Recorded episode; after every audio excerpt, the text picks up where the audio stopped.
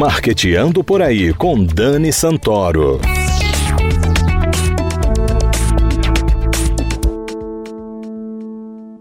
Bom dia, galera de marketing, ouvintes da CBN Maceió 104,5 FM. Está começando o Marketeando por aí. Um dos setores que mais sentiu o efeito da pandemia foi o de cultura.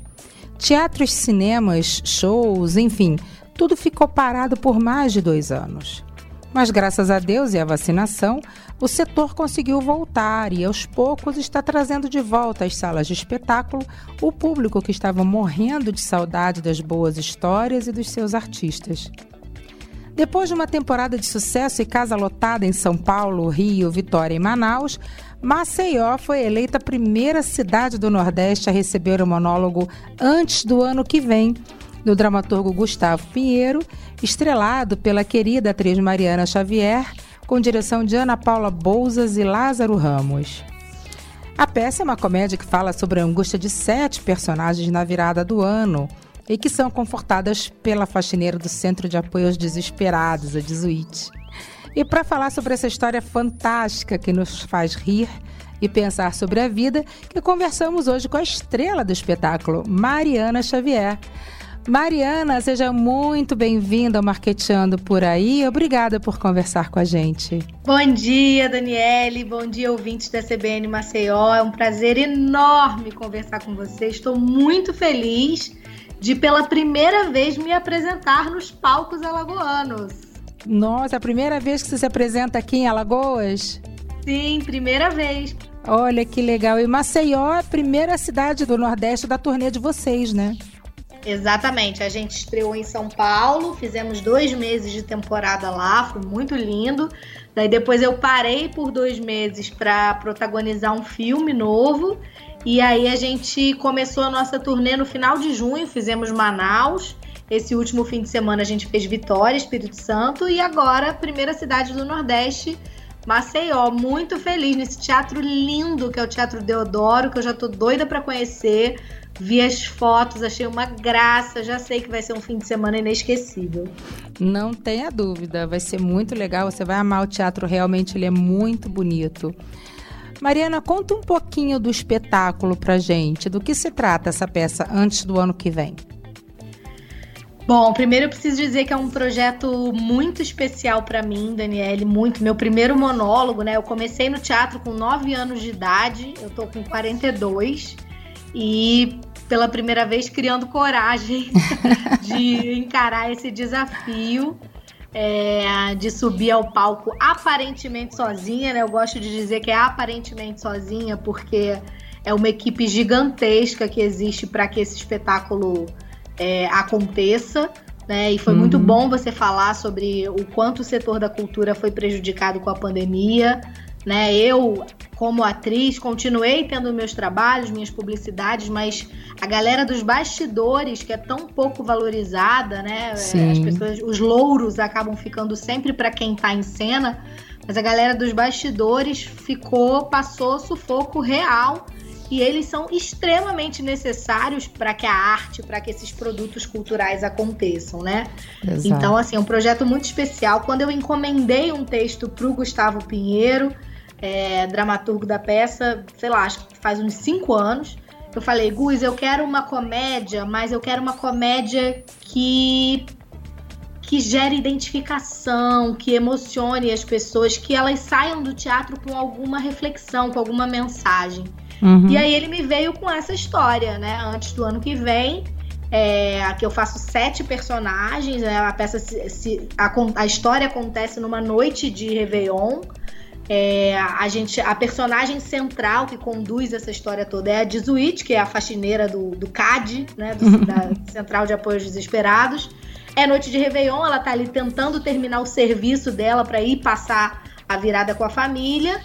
E aí a psicóloga que deveria ficar de plantão atendendo essas ligações não aparece para trabalhar. E a Jesuíte, com a sabedoria dela, que é uma sabedoria do cotidiano, é quem vai Sim. ter que atender essas ligações e convencer essas pessoas desesperadas de que vale a pena viver e de que ainda dá para ser feliz antes do ano que vem. Os feedbacks que a gente está tendo assim da peça são assim maravilhosos. Eu estou muito orgulhosa desse projeto, muito feliz de ver que as pessoas estão saindo do teatro se sentindo abraçadas, sabe? Uhum, eu imagino, porque a gente passou por um período muito complicado, né, Mariana? Um período de isolamento, um período de perdas. Então a gente agora tem que fazer humor, né, dos problemas que a gente tem. Eu acho que isso é importante porque, como já disse o saudoso Paulo Gustavo, rir é um ato de resistência, né? Sim, e... sim é uma forma da gente rir de si mesmo é uma forma da gente seguir atravessando as agruras, né, os desafios da vida. Não tenha dúvida. Mariana, você é uma atriz com timing de comédia excelente, né? Assim como a pegada do autor que também sabe fazer crítica com humor, que é uma coisa muito difícil, né? E que demanda uma inteligência fora do comum. De que forma você acha que o seu trabalho impacta as pessoas? Eu acredito muito na comédia, não só como entretenimento, mas como ferramenta de crítica e de reflexão, né? Eu acho que através do riso você desarma o espectador para que ele receba a mensagem sem tanta defesa, sem tanta ressalva. A gente na peça, né, quem for assistir, eu estou esperando todo mundo lá, dias 9 e 10 de julho no Teatro Deodoro, é, as pessoas vão ver que de uma forma leve, de uma forma bem humorada, a gente está falando de um monte de coisa séria que precisa ser pensada. A gente está falando é, sobre essa positividade tóxica das uhum. redes sociais que faz a gente se sentir na obrigação de estar tá sempre muito feliz, não importa o que aconteça. A gente vai falar da falta de consciência social, consciência de classe, que é muitas vezes a gente reclamar dos nossos próprios problemas sem pensar o que está acontecendo ao nosso redor, né? Quanta gente está passando de verdade muito mais dificuldade do que a gente. Quando a fama veio, né? Eu falo que o teatro é o meu berço artístico e foi lá que eu decidi que contar histórias era o que eu queria fazer pro resto da minha vida, mesmo que a fama nunca chegasse. Uhum. Mas a fama, quando veio, ela veio para mim carregada também de um senso de responsabilidade muito grande.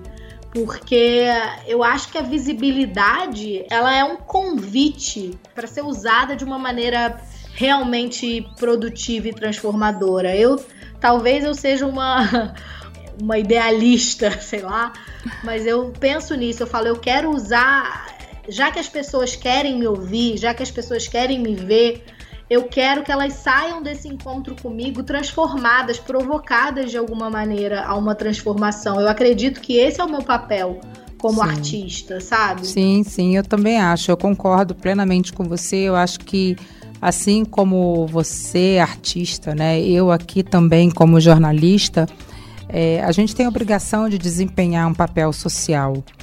E nós temos muita importância nesse processo. Né? Então, cada vez que eu também faço um programa, cada vez que eu vou para o meu programa de TV, cada vez que eu converso com uma pessoa, eu fico preocupada com a mensagem que eu vou passar, o que, que eu vou passar para quem está me ouvindo, para quem está me vendo. Essa mesma missão tem o artista. Quando ele sobe ao palco, que ele vai interpretar um texto, um cantor que vai interpretar uma canção, tem essa preocupação, né? É uma, é uma missão de fazer chegar a, a mensagem nessas pessoas. E você falou bem de rede social.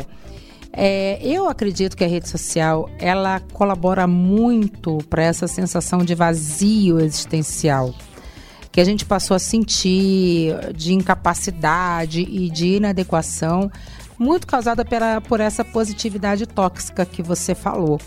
Sim. Né? E com você, Mariana, atriz, mulher, como é a sua relação com as redes sociais? Você acredita que elas ajudam a preencher vazios ou nos afunda ainda mais na solidão?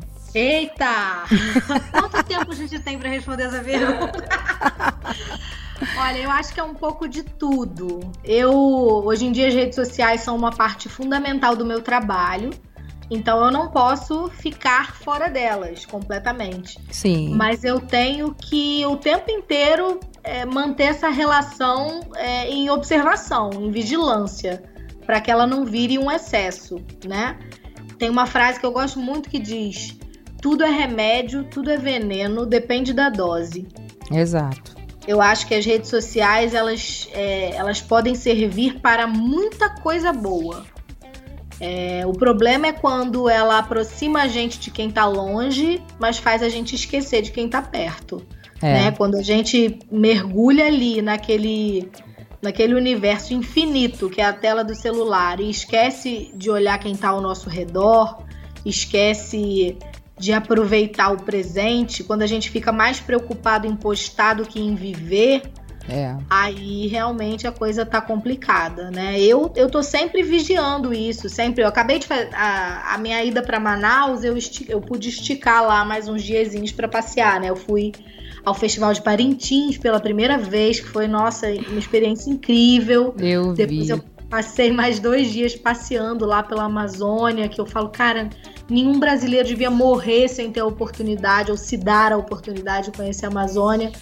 E eu fiquei lá assim, falando: ai meu Deus, tanta coisa que eu queria compartilhar com as pessoas, que eu queria estimular as pessoas a virem, mas eu não quero deixar de aproveitar a minha viagem para mostrar para os outros o que eu estou vivendo. Então eu, é. eu tenho trabalhado a minha cabeça para falar: Mariana, vive primeiro, posta depois, sabe? Não é. precisa desse imediatismo, mas é é, é uma coisa de um autocontrole que a gente tem que ter o tempo inteiro, porque a dinâmica do mundo que a gente vive hoje se a gente se deixar levar por ela, a gente só posta e não vive. Exatamente. Isso é muito perigoso, né? Então a gente vive nessa linha tênue aí entre compartilhar e viver o momento. E eu também estou cada vez mais vigilante com relação a isso, porque ao mesmo tempo que a sua audiência pede para você compartilhar, seus seguidores, seus fãs, etc., você também, como pessoa, né, todo mundo tem a necessidade de viver aquele momento e não necessariamente compartilhar tudo que se vive. Isso não é obrigatório, mas virou, né? Virou uma atitude mandatória hoje Sim, em dia. Sim, você tem que fazer da sua vida um reality show. É. Pois é. Isso né, é preocupante e, e, e gera uma angústia né, uma ansiedade. Quantas pessoas desenvolveram transtornos de ansiedade? Eu conheço vários influencers que passaram a sofrer de transtorno de ansiedade porque tinha que postar tudo, tudo, tudo, tudo, tudo que fazia, desde a hora que acordava até a hora que ia dormir. Eu, assim, sinceramente, não sabia se eu ia conseguir segurar uma onda dessa, não, mas. Nossa, eu acho que ninguém deveria né? segurar essa onda, porque é isso, existe um perigo de você acabar virando um personagem de si mesmo, exato, né? Exato, exato. Eu, eu, tenho muito medo disso, muito medo. Eu tenho transtorno de ansiedade. É, que eu desenvolvi durante o Dança dos Famosos. Olha! É, 2017 foi um ano em que todos os meus maiores sonhos estavam sendo realizados. Eu estava numa novela das nove, eu tava fazendo dança dos famosos, eu tava finalmente conseguindo ganhar dinheiro direito com a minha profissão. e de repente eu senti um vazio absurdo. Porque eu senti isso, que eu não tinha mais tempo para mim. É. Que eu não tinha mais tempo para minha família. Na época eu não tava namorando, né? Mas assim, que eu não tinha tempo para minha família é, que as pessoas ficavam me cobrando como se o fato de ser artista me obrigasse a estar disponível e sorridente o tempo inteiro. É. E eu falei: não, não, não, não, não, não, não quero isso pra mim, não. É isso, é entender que você não vai ser unanimidade nunca. De vez em quando vai ter gente que vai sair dizendo que a Mariana é grossa, que a Mariana é. E é, porque ninguém tem condição de estar bem-humorado, feliz, solícito e receptivo o tempo inteiro. Claro que sabe? não. A gente é humano. Antes de, antes de ser uma figura pública, eu sou um ser humano. Então, eu comecei a me acolher mais nesse sentido não quer dizer que seja sempre tranquilo, né, Daniele? Tem hora que você fica culpado, você fala, ai meu Deus, será que eu devia ter falado de um jeito diferente? Mas assim, não, não dá, sabe? Eu falei, é, não, não quero, eu não vou, eu não vou viver minha vida para suprir a expectativa de ninguém. Eu, se, se tem uma pessoa a quem eu tenho que ser fiel, é a mim mesma, aos meus valores, às coisas que eu acredito, porque vão julgar de qualquer jeito. Vão, vão. Entendeu? A gente vive no ter, tribunal. Não adianta se ter a ilusão de que você vai agradar todo mundo, porque não vai. Então, já que é para ser julgada, que pelo menos seja pela minha verdade, pelo que me deixa com a consciência tranquila, né? Com certeza, com certeza. E falando em rede social, você utilizou a rede social para o bem, né? Fazendo uma ação muito bacana nas suas redes para ajudar os desabrigados da chuva aqui em Maceió. Né? A gente está passando por um problema muito triste, muito complicado. E você fez um post, né, convidando as pessoas. Enfim, dá o seu recadinho aí, Mariana. É, eu, você sabe, Daniele, que eu fiquei sabendo disso com atraso, né? Eu, eu tenho estado tão abduzida de, por trabalho e, e, e tentado estar o mínimo de tempo possível nas redes sociais que eu não fiquei sabendo é, inicialmente, logo que aconteceu, da questão das chuvas. Mas assim que eu soube, a gente pensou, cara, como a gente pode ajudar? Né? Vamos tentar pedir para as pessoas levarem alimento não perecível para doar no dia da peça, né? Uhum. Então a gente acabou tendo essa ideia de pedir mesmo ajuda. Vocês que vão nos assistir dias 9 e 10 de julho no Teatro Deodoro, se puderem, a gente quer transformar esse momento, que já é um momento de arte e alegria, num grande encontro de solidariedade e amor ao próximo. Então eu tô pedindo a todo mundo que vai me assistir, se possível, para levar alimento não perecível para doar. E quem ainda não comprou o ingresso, doando um quilo de alimento não perecível, vai pagar o valor de meia entrada. Foi a forma que a gente encontrou né, de, uhum. de ajudar de alguma maneira, de estimular as pessoas a terem esse gesto de solidariedade com tantas famílias que estão desabrigadas e precisando do nosso apoio, né? Não tenha dúvida. E como é que a gente faz para adquirir os ingressos, Mariana? Petit Paris, é isso? Petit, Petit Paris. Jatiuca? Isso. É. E no ingresso digital. Petit Paris Jatiuca e ingresso digital. A gente vai fazer três sessões apenas e pra caramba, porque eu vou fazer duas no sábado. Vocês vão estar tá lá para ver se eu vou sobreviver a isso, porque a peça é um crossfit teatral. Então a gente faz duas sessões no sábado, dia 9 de julho, umas 19 e outras 21 horas domingo às 18. Lembrando que na sessão de domingo a gente tem intérprete de Libras. É uma coisa que eu sempre peço ajuda ao público para divulgar, porque são poucos espetáculos que oferecem né, esse serviço de acessibilidade. Então, se vocês conhecem alguém, alguém da comunidade surda que precise da tradução em Libras, a sessão de domingo conta com esse serviço. Gente, eu achei fantástica essa iniciativa. Muito, muito legal, porque a gente tem que ter mesmo essa preocupação com a inclusão, sabe? E você transmitir uma peça em Libras, que é uma coisa muito difícil, porque você vai ter que transmitir emoção, não é simplesmente uma fala. Né? Então tem toda uma interpretação envolvida. Nossa, que iniciativa bacana. Muito, ah, obrigada. E olha, os intérpretes de Libra estão tendo trabalho, né? Porque eu faço sete personagens sem trocar de roupa. Então ah. você imagina o que, que é fazer isso só no corpo, né? As pessoas surdas vão me ver, não vai ter uma diferenciação no adereço, na roupa, é só no meu corpo. Então o intérprete de Libras tem que fazer isso no corpo deles também. Assim, eu até é. fiz um vídeo sobre isso, mostrando um pouco do trabalho do nosso intérprete de Libras lá em São Paulo. É um show à parte. Eu, eu tenho dito que vale a pena ir um dia para me ver e outro dia para ver o intérprete de Libras, porque é incrível o trabalho deles. É verdade, é verdade. Mariana, quero agradecer demais a sua presença aqui no Marqueteando por aí te desejar um sucesso absurdo. Tenho certeza que vai estar com casa lotada. A gente aqui deveria receber muito mais espetáculos do que a gente recebe. A pandemia atrapalhou, mas antes da pandemia a gente também já sofria com essa carência de espetáculos aqui na, na capital, né? Se vocês pudessem também ir para o interior, em Penedo tem um teatro lindíssimo, muito bonito também mas eu sei que turnê é uma coisa corrida mesmo. E sempre que você tiver uma peça, não esqueça de trazer aqui para Maceió, você vai ver que o público é muito carinhoso e carente de boas iniciativas culturais. Ah, que bom, vai ser um prazer enorme. É realmente é complicado. A maioria dos espetáculos que nascem né, no eixo Rio São Paulo é, acabam nascendo e morrendo por lá. Uhum. É, eu, por ser cria do teatro, né, eu tenho muita vontade de ir a outros lugares. Eu acredito que o povo vai, o artista vai onde o povo está. A minha meta com esse espetáculo é bastante ousada. Eu quero botar a minha bandeirinha, pelo menos em todas as capitais desse país. Oh. Espero conseguir.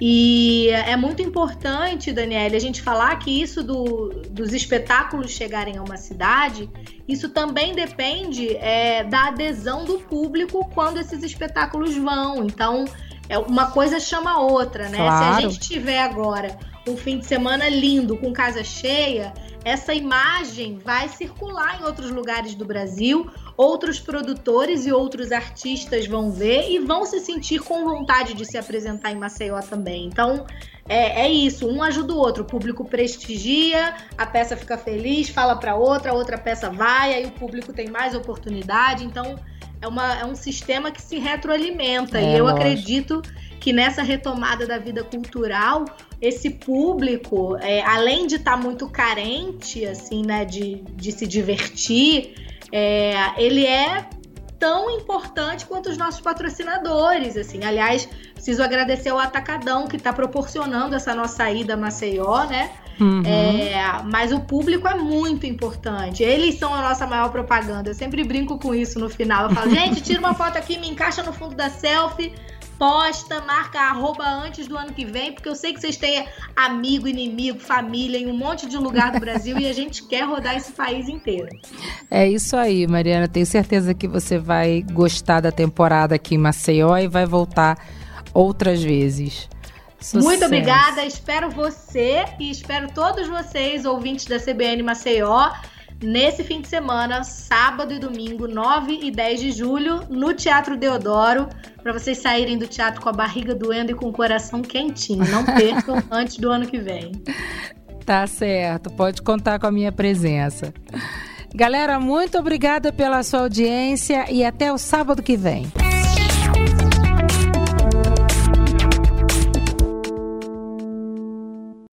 Viajar, fazer roteiros culturais e gastronômicos é tudo de bom. Fazer isso tudo com muita segurança é melhor ainda. Por isso, quem vive do turismo e da gastronomia precisa continuar cuidando das pessoas para fortalecer os negócios. O Sebrae preparou um guia completo com os protocolos de saúde para orientar cada setor. Acesse sebrae.com.br/cuidados e saiba mais. Sebrae, a força do empreendedor brasileiro.